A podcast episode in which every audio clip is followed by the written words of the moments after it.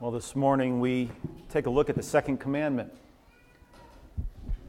And as we look at Exodus chapter 20, verses 4 through 6, we see that God has elaborated on the second commandment by again pointing to himself.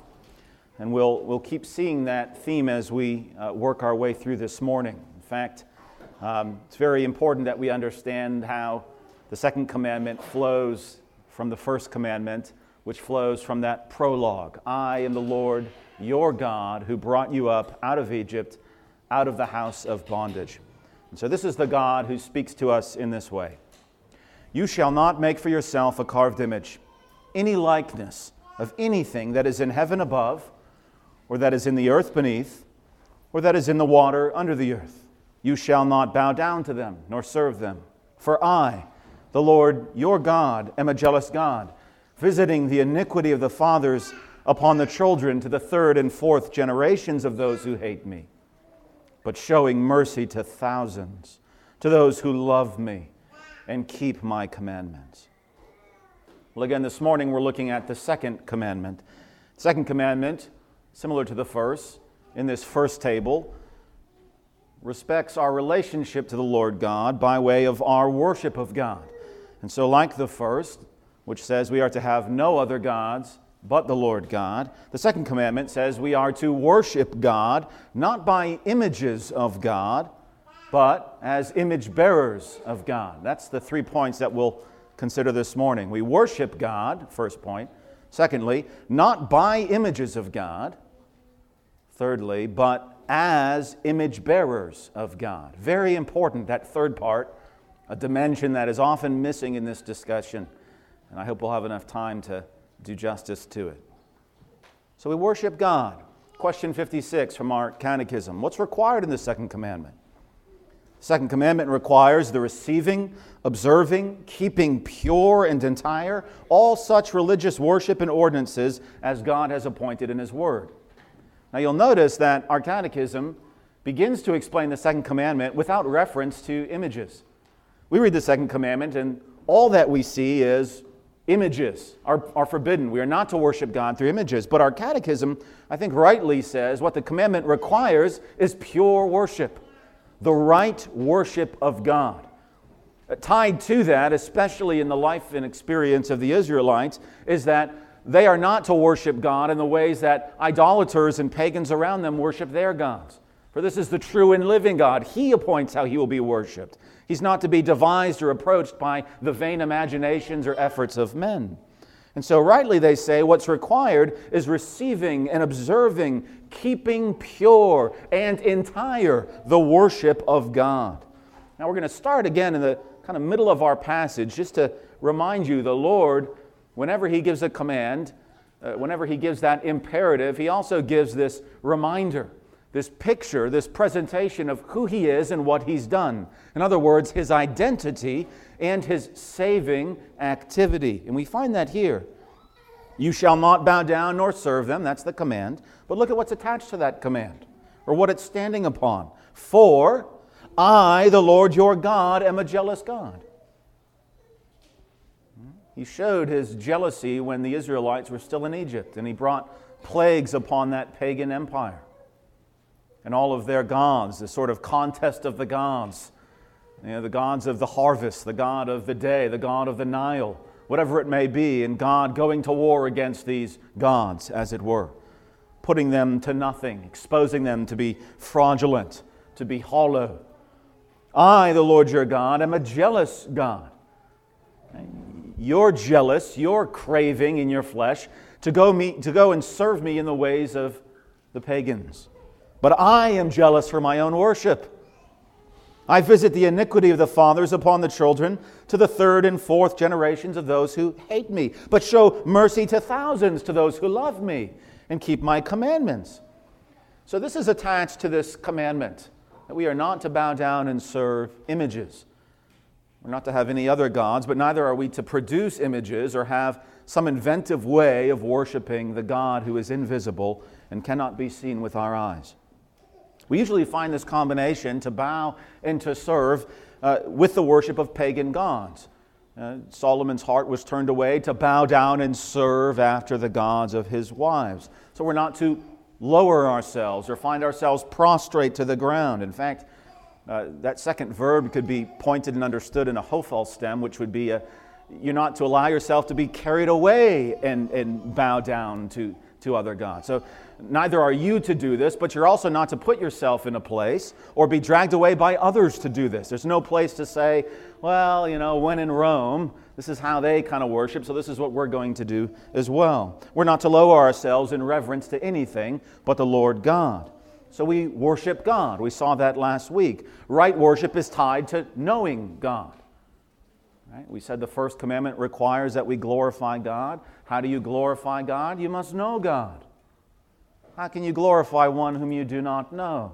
We are not as those in Acts 17 who build a, an altar to an unknown God. We can only glorify God if we know Him. And God makes Himself known in this way. This is who I am. I brought you out of Egypt. I redeemed your life. I took you to myself that I would be your God and you would be my people, that you would serve me, know me, be light to the nations, be my salt on the earth, make my name renowned, and, and spread my glory as far as the seas. What kind of God is He? He visits iniquity to the threes and the fours. Translators supply generations. It's, I think it's a wise decision, but He visits iniquity to threes and fours. He shows mercy to thousands. So, what's being highlighted there with all the gravity and weight of this God who is just and judges righteously, but yet what he puts forward as his strong leg, as it were, his great hand, is his mercy. He adorns his mercy. It's this word chesed, loving kindness. It endures to the thousandth generation, another possible translation. Not just to thousands, but to the thousandth generation. Another way of saying, a sort of idiomatic way of saying, his love, his chesed, endures forever. The mercy of the Lord endures forever. That constant refrain of Psalm 118. Right worship, then, is tied to knowing God. And we know God right if we understand the justice of God and the mercy of God. We do not understand God rightly if we fail to understand His justice his perfect holiness, and all that that means for fallen people like you and I. And yet, we certainly, if we know God as an austere judge, that's at least something we know. We have some handhold on something of the nature of God, but you still do not know God aright unless you know God to be merciful. But then, indeed, Paul says to the Galatians, when you did not know God, you served those which by nature are not God. We're always serving other gods until we come to this knowledge, this saving knowledge of the true and living God. Knowing Him in this way, according to His justice, which fell down upon our substitute, our Savior, the Lord Jesus, that we might receive His mercy, the mercy that endures forever. Now, of course, to serve any other God is folly. This is the constant rebuke of the prophets. It's foolishness, it's ignorance, it's blindness. But as we see, this the service to false gods is more than just folly, it's actually a way of being bound. It's important that we understand this. It's, it's at the very heart of the second commandment to be drawn after the images, after the imaginations, after the production of what men call God, is to actually be held captive, to, to be held in sway by these very things. Though they're empty, hollow, fraudulent, nothing, a, a lie, Nevertheless, spiritually, there's this power, this force, uh, the prince of the power of the air working through even these false ways and false means and false gods to hold captive fallen people. We see this, for example, in Isaiah 44. We see idolatry is folly, but it's more than folly. Isaiah 44, beginning in verse 18. Really, 9 through 20 is this wonderful rebuke of idolatry. Beginning in verse 18. They do not know you're an idolater unless you know the true and living God. They do not know nor understand. Why? He has shut their eyes. They cannot see, their hearts, they cannot understand. No one considers in his heart, nor is there knowledge or understanding to say, I've burned half of the wood in the fire. Yes, I've also baked bread on its coals. I've roasted meat and eaten it. And shall I make the rest of it an abomination? Shall I fall down before a block of wood? What does Isaiah say? He, feeds on the ashes. Now, listen to this. A deceived heart has turned him aside. Now he cannot deliver his soul. Do you see what has taken place? It's just a block of wood. It's just a block of wood. With half of it, he's making dinner. He's opening up that can of Dinty Moore. He's putting it on half of the wood. The other half has become his God. Now, it's just a block of wood, and you become like what you worship. The worshiper becomes a block of wood. He's so clueless that he's worshiping when he just has the ashes of the other half of his God he just finished his meal over. There's pieces of beef stew, as it were, mixed into the ashes of his God. He's as dumb as the wood he's worshiping. But what does Isaiah says? This fallen heart, this predilection to worship what he can make, what can fulfill his desires. He feeds on the ashes. His deceived heart has turned him aside. Now he cannot deliver his soul. Something has happened, though it's just a block of wood, something has happened in this vacuum of nothingness that holds the idolater captive. Isaiah says it's not just the ignorance or the foolishness of the idolater, but at a deeper level, this act of idolatry forms a grip around the worshiper that the worshiper cannot break. So idols are nothing, and yet they hold sway. They hold captive the ones who render service to them. Paul essentially says the same thing in 1 Corinthians 10. Observe Israel after the flesh, he says. Are not those who eat of the sacrifices partakers of the altar? What am I saying then? That an idol is anything? Or what is offered to idols is anything? He's just made the argument an idol is nothing, just like Isaiah 44. But The things which the Gentiles sacrifice, they sacrifice to demons, not to God.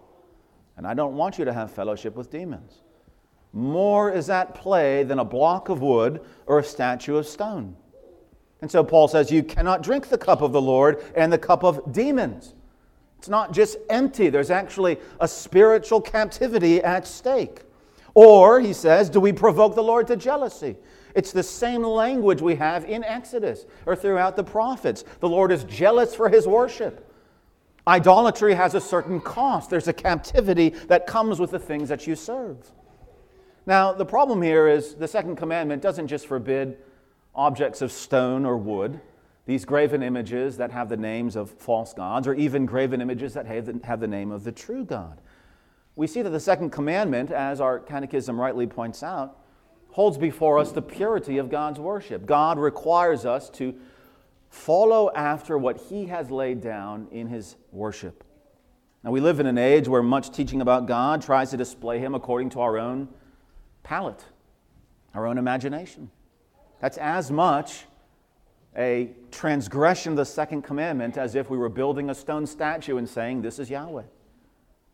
For conferences to be had where God is reimagined or he's made sort of politically acceptable, culturally acceptable, to sort of defang the threats and warnings of God, to uh, twist and manipulate his character and his revelation of himself in his word according to our dictates and our vain fleshly imaginations, is to break this second commandment. Our fleshly mind wants to, wants to constantly tinker with and portray God in a way that somehow what we're doing and what our likes and what our wants are, and exactly how God is and what God likes and what God wants. If you don't feel the bite of that somewhere in your life, you probably aren't thinking rightly about the second commandment.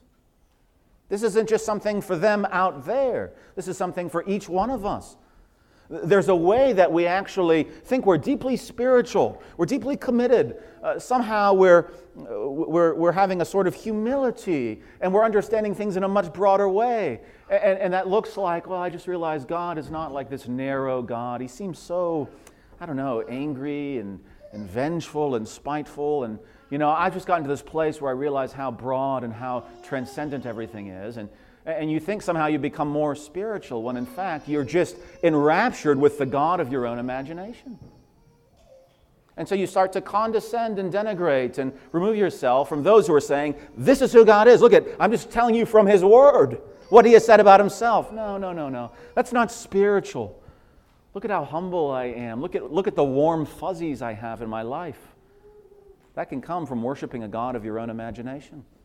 Paul says this in Colossians 2. Let no one cheat you of your reward, taking delight in false humility, worship of angels, intruding into those things which he has not seen, vainly puffing up his fleshly mind. Why? What has happened? He has not held fast to the head. He hasn't taken his thoughts captive to Christ. Rather, he's made his own Christ, an imagined Christ, to worship and follow after. And it just so happens this Christ blesses and agrees with everything he seeks to do.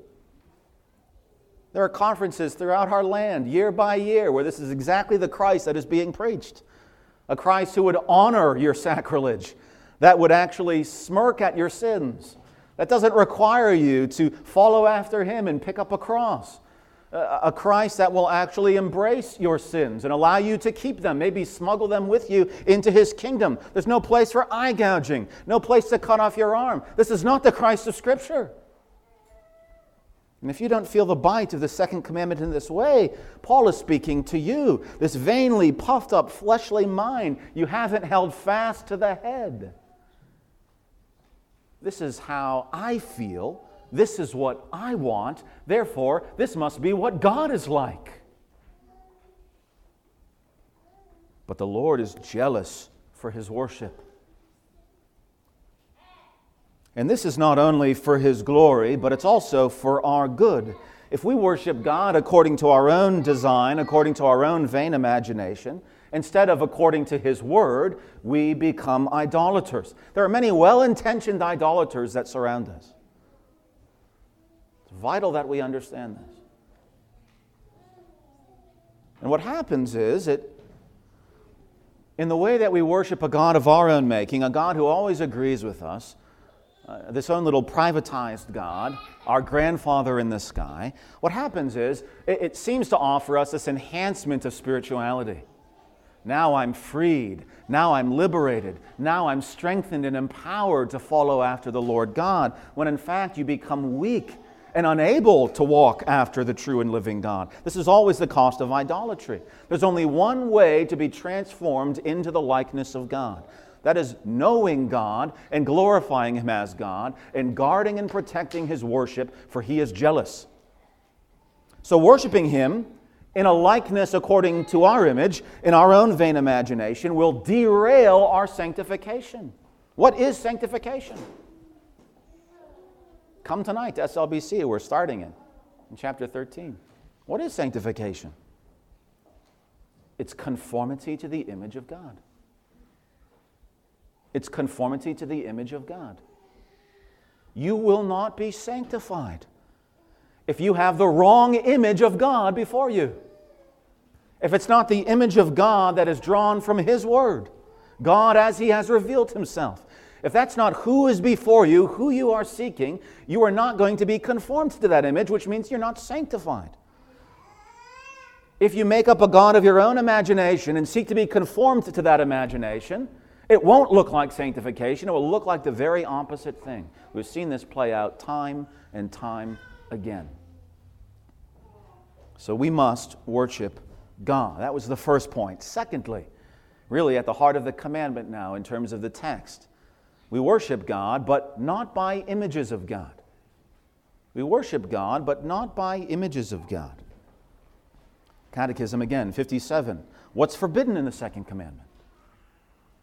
The second commandment forbids the worshiping of God by images or any other way that's not appointed in His Word. So the second commandment forbids the worshiping of God by images. That's just reading our text. You shall not make for yourself a carved image, any likeness of anything that's in heaven above or that's in the earth beneath. The image here, there's different words that are translated image out of Hebrew. The, the image here is a graven or a carved image, a pesel, which almost always is something used in worship. There's other words for architectural elements or uh, adornments, but the pesel here, clearly in the context of the second commandment, is being used for worship. That is what is forbidden.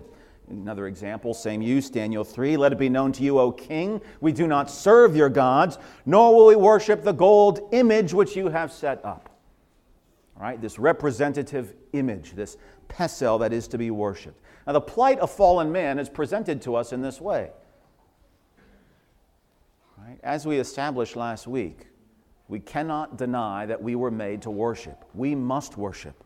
As much as you have to blink, blink and breathe, you have to worship. It's what it means to be human. You will worship something, somehow. You must. It's inherent to your, to your nature as a human being.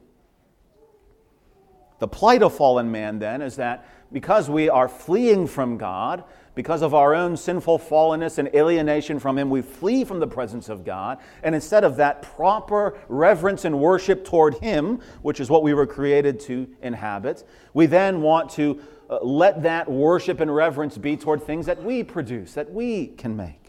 Paul says the plight of fallen man is expressed in this way Romans 1. Although they knew God, they did not glorify him as God, nor were they thankful, but they became futile in their thinking. Their foolish hearts were darkened. You see how he's taking up this language of idolatry? The fool.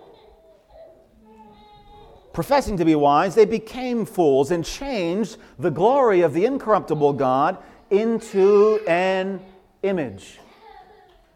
That's the plight of fallen man. We must worship. If we can't worship the true God, we'll make an image to worship. We'll imagine a God to worship. Something must be worshiped. And so, Paul, looking at fallen man, says they changed the glory of the incorruptible God into an image made like corruptible man and birds and four footed animals, creeping things. And what's the response of God to this? Therefore, God gave them up to uncleanness, handed them over. They wanted to be idolatrous rather than worship and be conformed to His image. They want to worship and be conformed to the images that they produce, then God hands them over to it. You want to worship animals, you'll be wild like animals, you'll be unclean like them.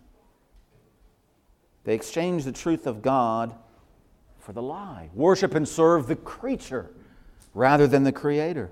So God specifically says this, this making of an image, the very heart of idolatrous worship. We're going to understand in the third point why it's such an abomination, why that image is held out in the second commandment. God specifically says that making an image of him is an abomination. It's nothing that Israel is to tolerate, though they're surrounded by all of the nations that this is all they know about worship. You make an image, you make a representation of the God that you will serve course, the Israelites themselves, as we see in Exodus 32, they're tempted to do this very thing with the golden calf. This is the Lord who brought us up out of Egypt. What does Moses say in Deuteronomy 4? Take careful heed to yourselves. You saw no form when the Lord spoke to you at Horeb in the midst of the fire. You see what he's saying? Here we are in Exodus 20. The mountain is on fire, thunderings clashing, the people are trembling like leaves. Moses himself will go on to, I'm going to die if I keep hearing this. The commands of God are thundering down the mount to the assembly of Israel. And Moses is reminding them in Deuteronomy 4 when you were at Horeb, you saw no form. You saw no form of God. And so he says here, Take careful heed. You saw no form when the Lord spoke to you out of the midst of the fire lest you act corruptly and make for yourselves a carved image. Right? Remember, when you were receiving the second commandment, it wasn't a bull that was speaking to you. It wasn't any created thing. You heard this voice. You knew that this was the Lord God. So don't go make the image of that which you did not see. The likeness of male or female, the likeness of any animal that's on the earth, any winged bird, anything that creeps on the ground. Take heed lest you lift your eyes to heaven. And when you see the sun, the moon, the stars, all the host of heaven, you feel driven to worship them and serve them. Do you see? That's the heart. When you make the image and you say, Look at the splendor, look at the glory, look how now I have something that I can see and behold, and therefore worship and serve and manipulate and control. Moses reminds the people at Sinai they saw no tokens of God's presence, no visible representation of God himself, but only heard his word. And Moses says, As you continue to serve and follow after this God, may it be his voice ringing in your ears, may it be his words hiding in your heart, and not something to behold with your eyes. Don't make a graven image. God is free to determine how he'll be worshiped. We've already seen throughout Genesis and Exodus, God manifests his presence in these symbolic ways. We've seen it in Exodus with the burning bush theophany. God is free to do this. But God also understands the, the nature of our heart. A, a, a classic example of this, I believe Watson mentioned it as well. The, the fiery serpents attacking the Israelites in Numbers 21.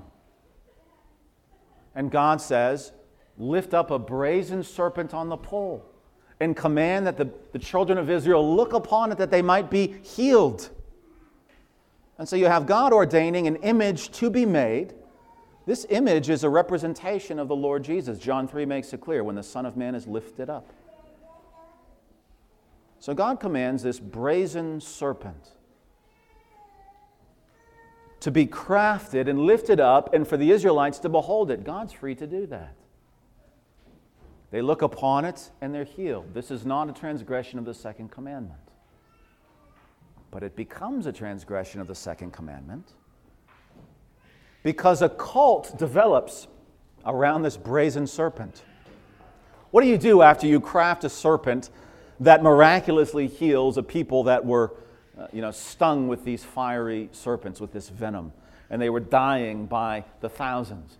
And all of a sudden they look upon this brazen crafted image and they're healed. What do you do with it after? You say, oh, that was good. Well, keep that one in the closet. It might come in handy someday. What do you do with it? Well, they adore it, they revere it. It becomes this testimony, but more than some sort of artifact, it, it actually develops a cult around it. Now, s- still they're looking to Yahweh, but now they have this brazen serpent, this serpent that was used in a miraculous manner.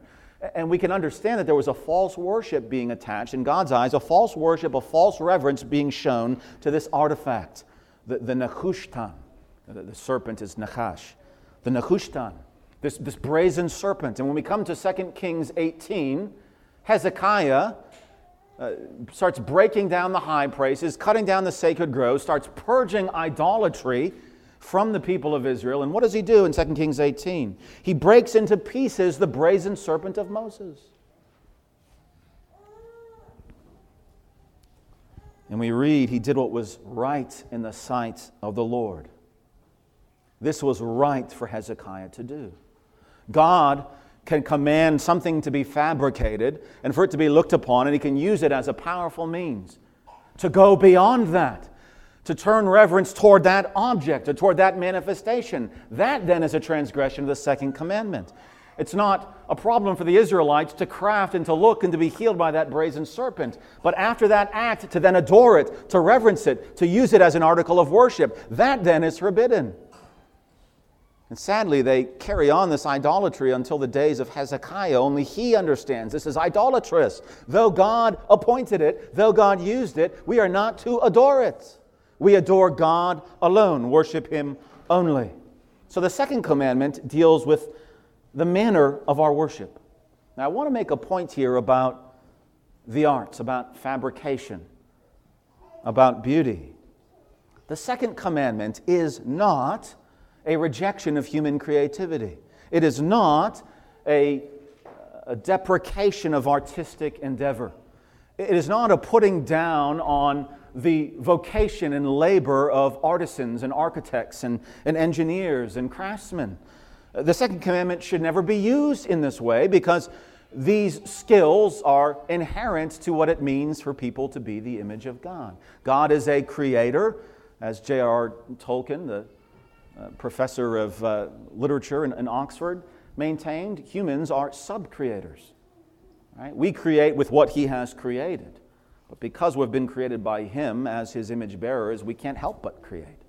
Whether you're creating a piece of art, or an Excel spreadsheet, or opening a business, or arranging wood on your pile for the winter, you, you can't help but create. You can't help but do things in an aesthetic way. Even a reaction against aesthetic form is it becomes its own aesthetic. It's inescapable. We are creative because God is our creator. So I say the second commandment is not a rejection of artistic labor. Far from it. Far from it. And I, I won't derail the, the message here, but I have a lot to say about the danger of fundamentalism when it comes to the arts. I, I think right now there's a, a, a, big temptation, a big sort of threat to the, the sort of reformed Calvinistic circles, a, a real danger of fundamentalism. I think would do well to learn some of the lessons from uh, World War II and beyond, those first two decades after World War II and the rise of neo evangelicalism coming out of the fundamentalist modernist debate. We'd do well to understand some of the lessons and some of the institutions and ways that the culture was engaged, and the fruit of that, though imperfect, was far better than the fruit that came out of the fundamentalist drive. And right now, I see a lot of reform types that are almost circling wagons and putting their head into the sand. They're almost becoming willing fundamentalists. And fundamentalism goes hand in hand with Philistinism. Philistinism is, is a sort of uh, deprecation on higher forms of culture or the arts. I think it's a huge mistake. It's a huge mistake. It's been a mistake for many decades that we've handed our culture over to the idols of the left. And we've handed artistic endeavor and creativity over to the left. Huge mistake. Big mistake. And we're, you know, we're, we're reaping the whirlwind for it. That's as much as I'll say on that point. I have a lot I want to say about that. But as it relates to the second commandment, let me say this Moses spent as much time in Exodus and Deuteronomy receiving instructions from God for the purposes of artistic decoration as he did in receiving and elaborating the law. Think about that. God had as much to say about the objects and adornment and beauty and craft and skill of the artist and the way he wanted things to be decorated and what that would mean for the worshiper beholding it aesthetically. He had as much to say about that as he did about the moral commands of his law and what that meant to live in an upright and holy way. God gave the Ten Commandments to Moses, and then he gave a, command to construct a tabernacle in a way that involved almost every form of representational art imaginable.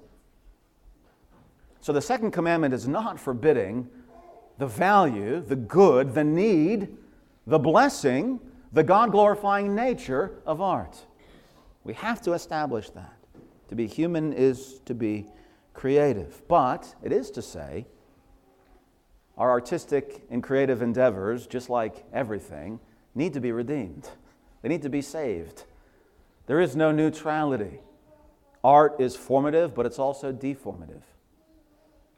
Like everything we do as human beings, with all of our potential as those who bear the image of God, we can do things in a way that bless or in a, in a way that wound. We can do things that glorify God or desecrate His name. We can do things in a way that are beautiful and formative in that way, or ugly, hideous, and deformative in that way.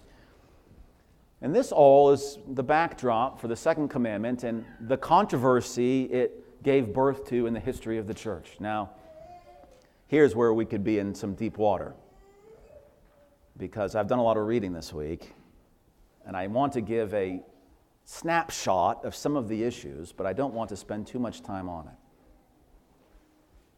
So bear with me. But it's important that we understand the nature of the controversy when it comes to the image that God is forbidding. You have what's called the iconoclastic controversy. This takes place in the 8th century. Now there's many controversies that are related to this. There's many periods of iconoclasm, so icon image, uh, to, to break or to destroy, so iconoclasm. And you have, of course, this iconoclastic controversy because images are widespread in the church. In the 8th century, the Eastern church and the Western church are very different. There's a lot of strain and tension for that reason, and yet there has not been the great schism. There has not been the separation of the East and West. That takes place in 1054. But in the 8th century, the nature of images in the worship of Christians comes to a head uh, Christians had begun to lose a series of battles, and Emperor Leo III began to think perhaps it's because we're using images uh, in worship that God is no longer blessing our military strength. And so the use of images became the sort of lightning bolt, and it became tied to some of the political concerns of the Holy Roman Empire. The synod convened in the time of Constantine V. It was called the Council of Hieria. It was also known as the Mock Council because only Western bishops came, none of the patriarchs from the East came to it. And against their rejection of images, a second council was formed where both East and West came together. This was the Second Council of Nicaea, 787. And rather than rejecting the use of images in worship, they required it. This is how volatile things were in the, in the hundred year stretch surrounding this iconoclastic controversy. You have church councils that say it is absolutely forbidden, and then three generations later, it is absolutely required.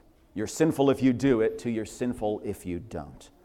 Now, both councils understood that it is God alone who is worshiped.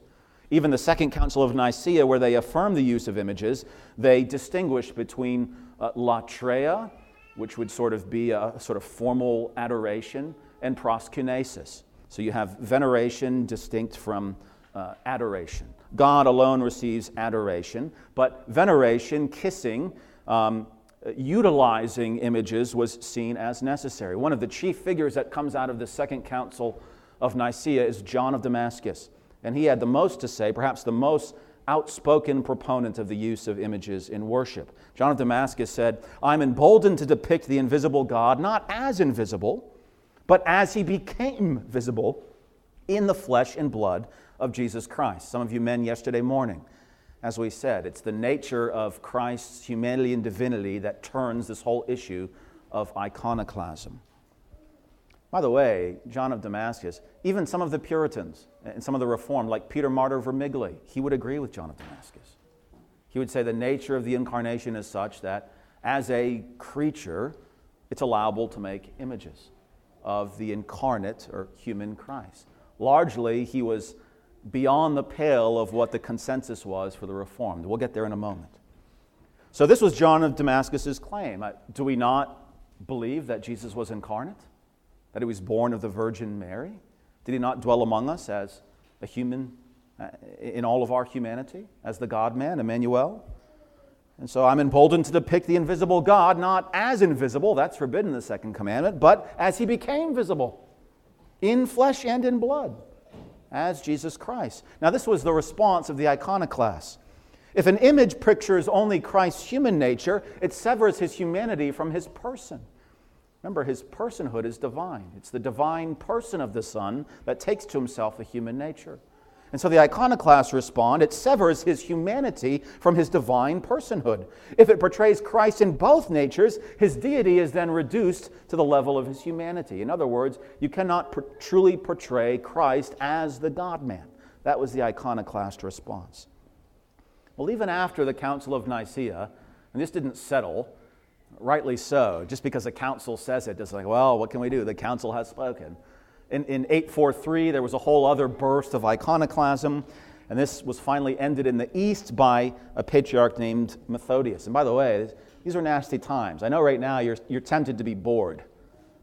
Maybe only Ryan is interested in this. you're tempted to be bored, right? And you're going, what's the big deal? Well, if you could go back to the ninth century, most of the monks that were on the opposite side of the iconoclasm, they had their nostrils cut off. Right? They had to be publicly shamed. One of the patriarchs in Constantinople was beheaded publicly. These things matter. Right? We're like, I can barely pay attention. When is lunch coming? But if a monk from the ninth century showed up without a nose and he's like, no, this is really important. Do you understand the issues? I can't smell because of this. Right? These things really matter.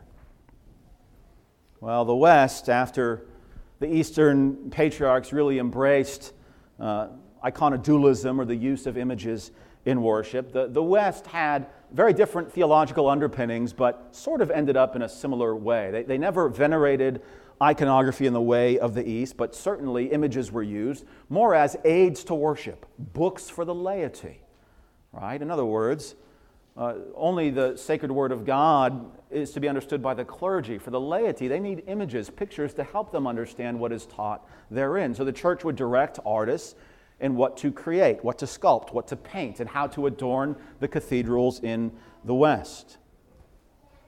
The Reformation then was another form of, of iconoclasm, against Catholic veneration of images in their own way. But if you know even the history of Lutheranism, it wasn't so black and white, it wasn't so clean cut.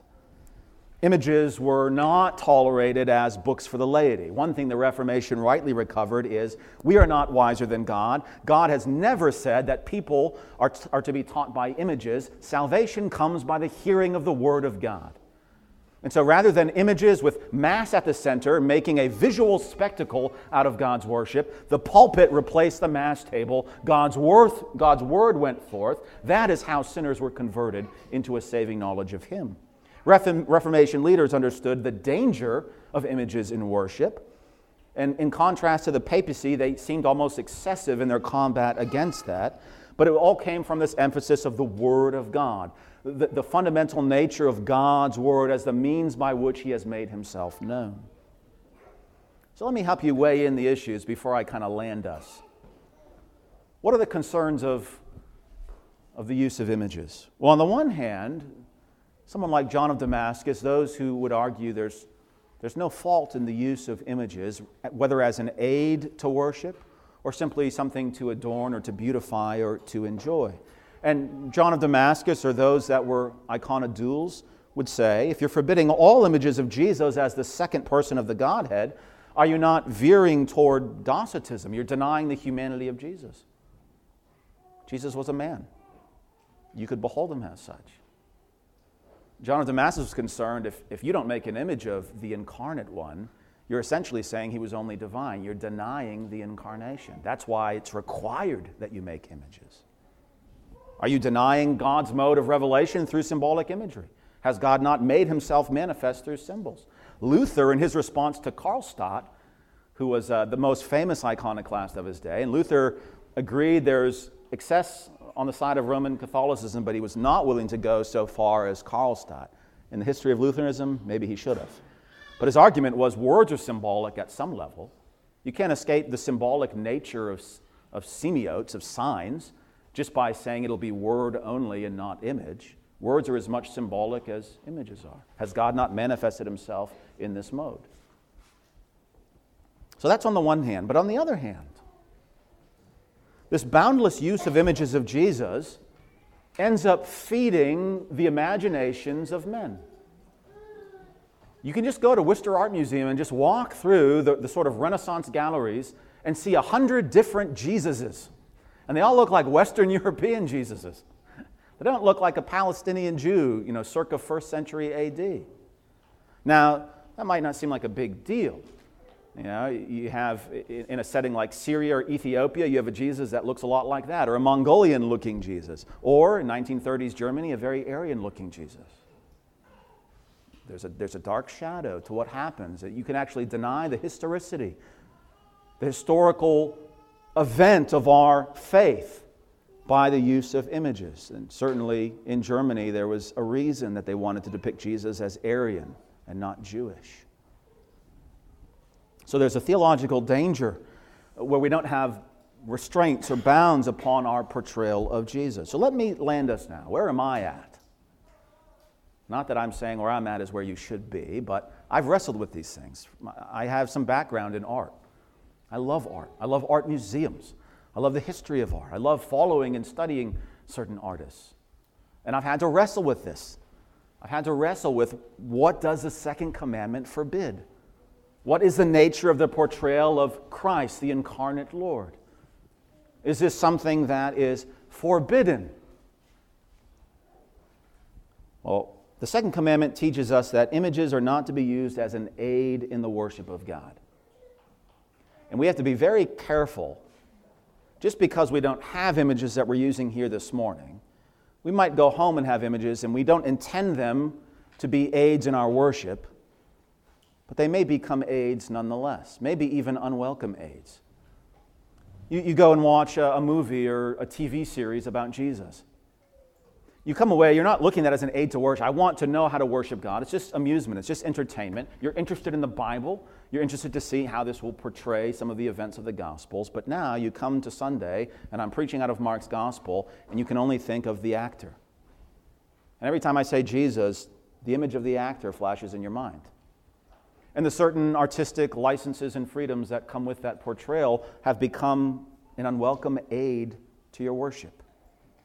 Now you're trying to purge. I don't want to be thinking of Jim Caviezel when I'm reading the Gospel of Mark. Thomas Vincent said, he was a Puritan, and I think this is well said. It is not lawful to have pictures of Jesus Christ because his divine nature cannot be pictured at all, and because his body is now glorified and cannot be pictured as it is. Now, I would quibble with some of what he said, but here's where I think he's right on. If an image does not stir up devotion, it's vain.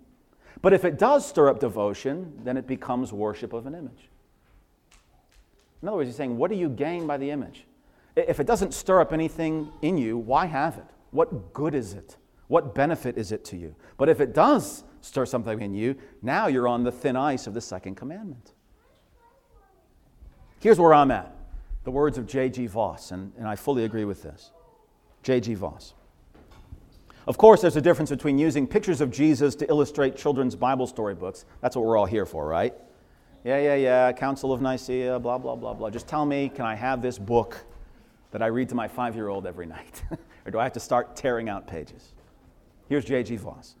There's a difference between using pictures of Jesus to illustrate children's Bible storybooks or lessons and using pictures of Jesus in worship as Roman Catholics use them. I believe the second commandment makes that difference. What does the second commandment forbid?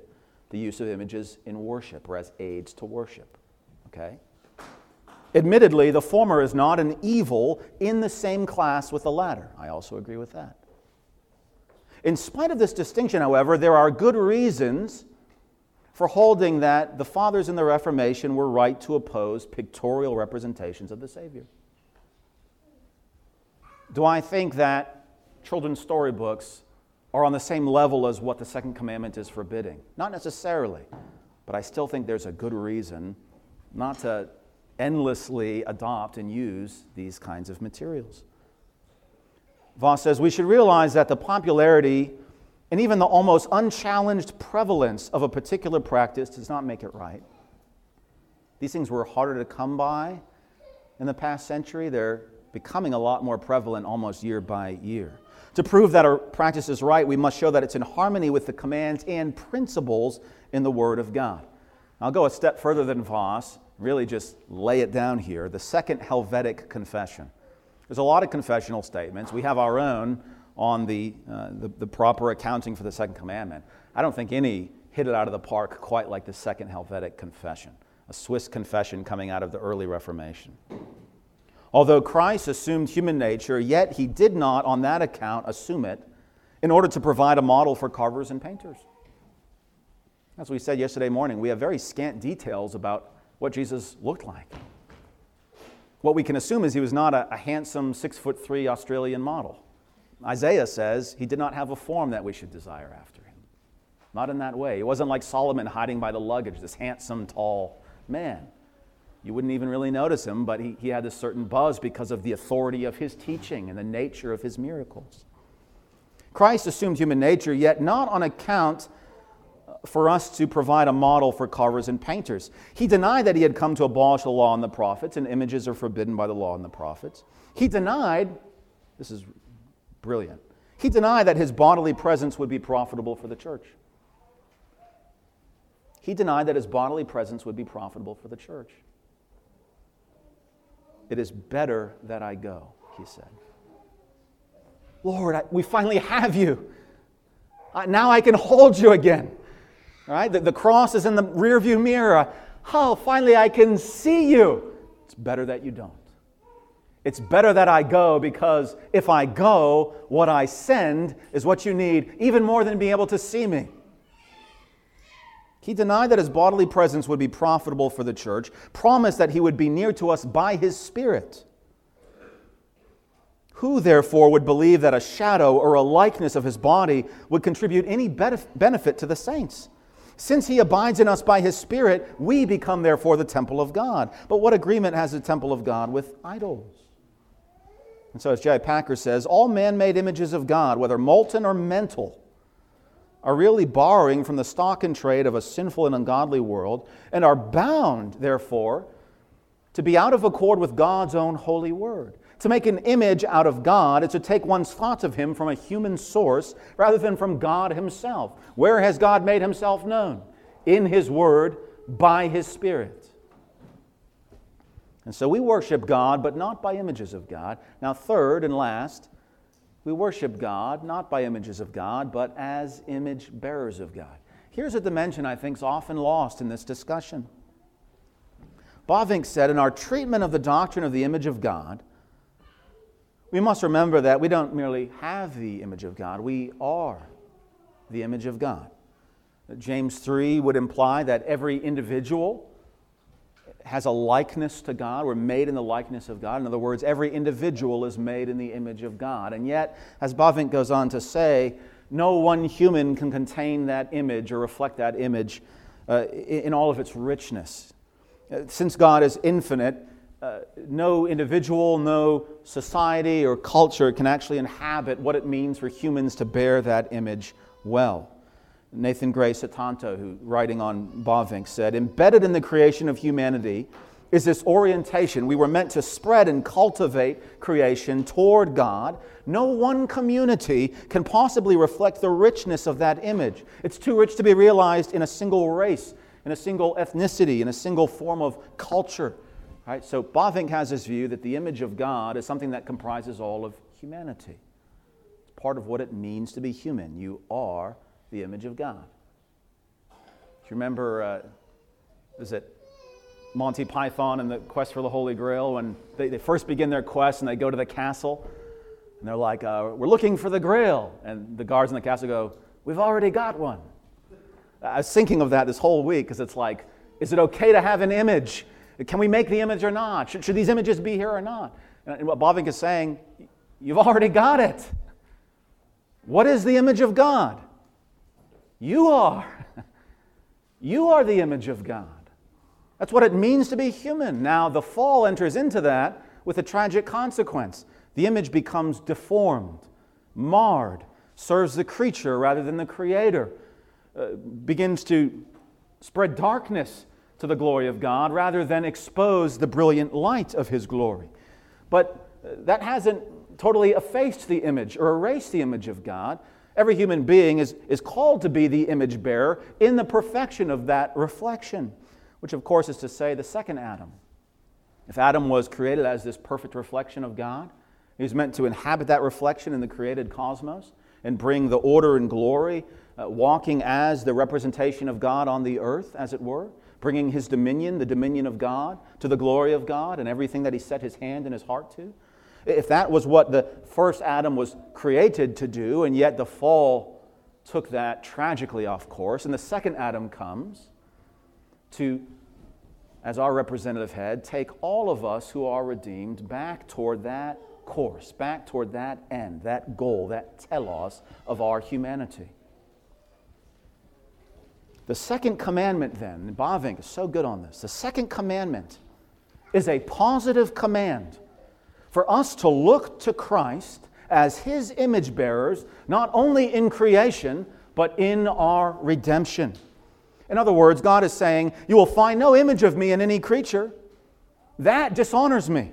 But if you want an image, go look at Adam before he fell. Look at human beings who are created in my likeness, but above all, look at them through the risen Son, the image of the invisible God, my only firstborn. Whoever sees him has seen the Father. As Christ, so he is God, the perfect likeness, the adequate image, the fullness of the deity dwelling in him bodily. That is what we're to be satisfied with. Do you see what he's saying? There is no adequate representation. There is no adequate image that can somehow inhabit the glory of God. But we were created to be that. Christ is that. And as the express image of God, we are being conformed to his image. Grace restores nature. We will become that representative that the second commandment forbids anything else to be. God desired that His glory, His infinite beauty, would be reflected and represented by us. And that's what the redemption of Christ has brought about. So human beings themselves are to be God's image. He makes his image in us, but we are not to make images of God. When Christ appears, we shall be like him because we shall see him as he is. So that's a, a vital dimension that's missing, miss, missing as we come to, the end of it. What does that mean for us now? Right? The Great Commission does not negate the cultural mandate for, for man as image bearer to exercise dominion according to the glory of God's purpose. The Great Commission is actually the way toward that. This is how we'll fulfill this mandate. This is how grace will restore nature. But it's only as we're transformed by the gospel that we can again image and represent God aright. We're always reflecting something because we're always worshiping something. And you become like what you worship. So, what are you worshiping? What are you becoming like? What are you conforming to? Sanctification is conformity to the image of God. This is the image that God has allowed. All other images are forbidden. Christ is the express image. It's in looking to Him, that express image, that we're conformed to Him. He is the perfect representation of God. So we cannot do this apart from Christ. We must, we must do this toward Christ, through Christ, by Christ, for Christ. What does that mean for us now as we come to a close here? What does that mean for the time in between?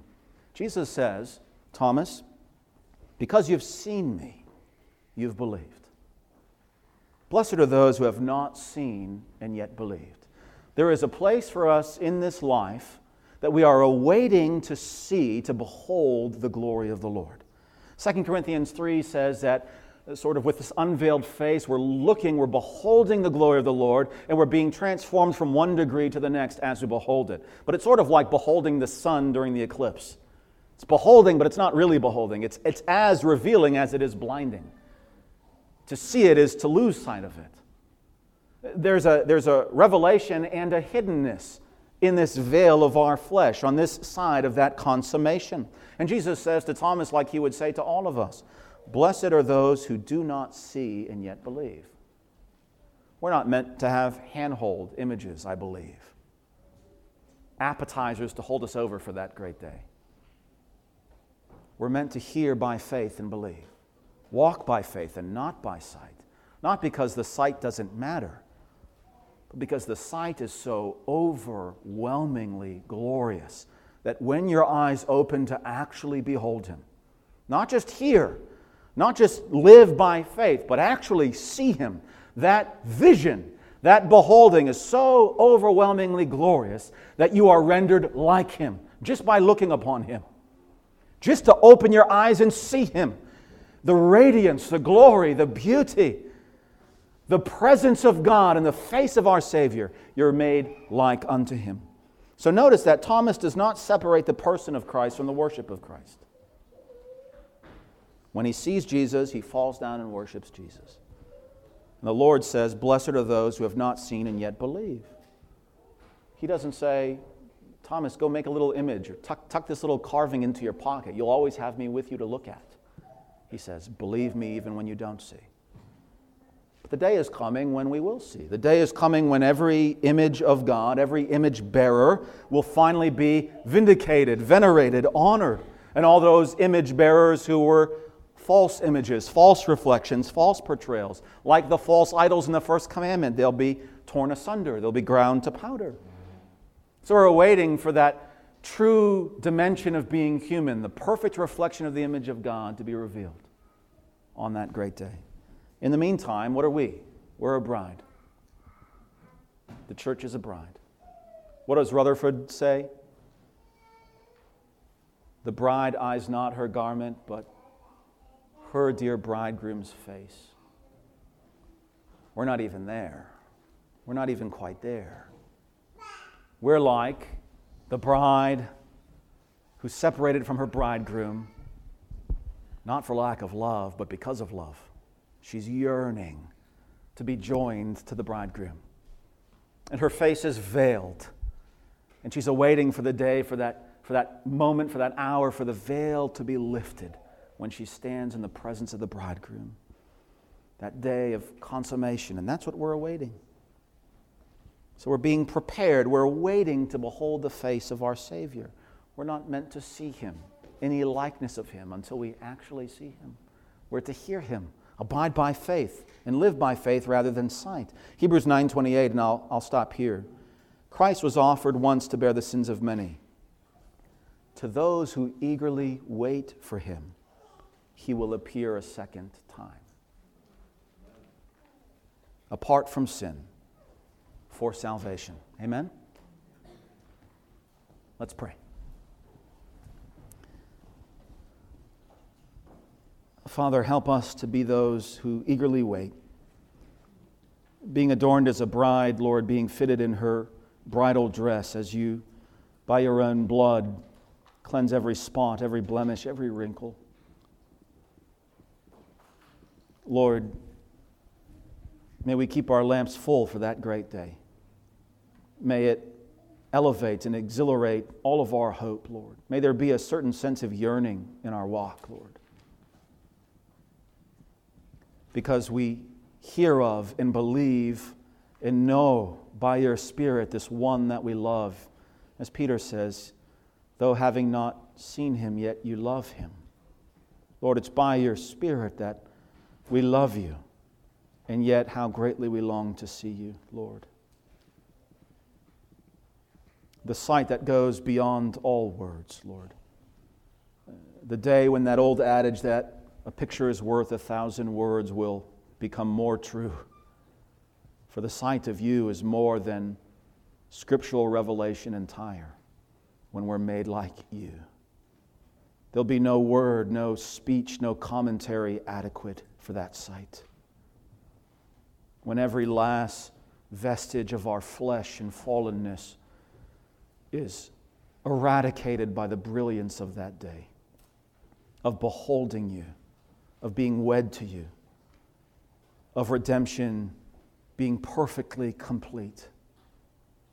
Father, we pray that even now we would understand how the second commandment calls us to understand you as you've revealed yourself rather than how we want you to be, rather than how our flesh would portray you to be, Lord.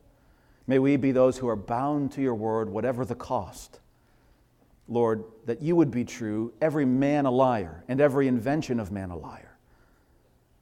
We know we cannot do this by our own efforts, Lord. It must be by your own Spirit, Lord. So illuminate your word to us. Show each one of us here this morning. Is there any way that we have transgressed this commandment, Lord? We have not understood you, we have not known you rightly. Is there some idolatry that we've attached your name to? Far be it from us, Lord. Help us then, Lord, we pray. For those who are strangers to your grace in this room, even this morning, may they understand that there is no neutrality and they are serving after other gods. Lord, show them their bondage. Give them a groaning cry to be delivered. And in that cry, Lord, hear them and save, we pray. By your own grace, we pray. In your name, we pray. Amen.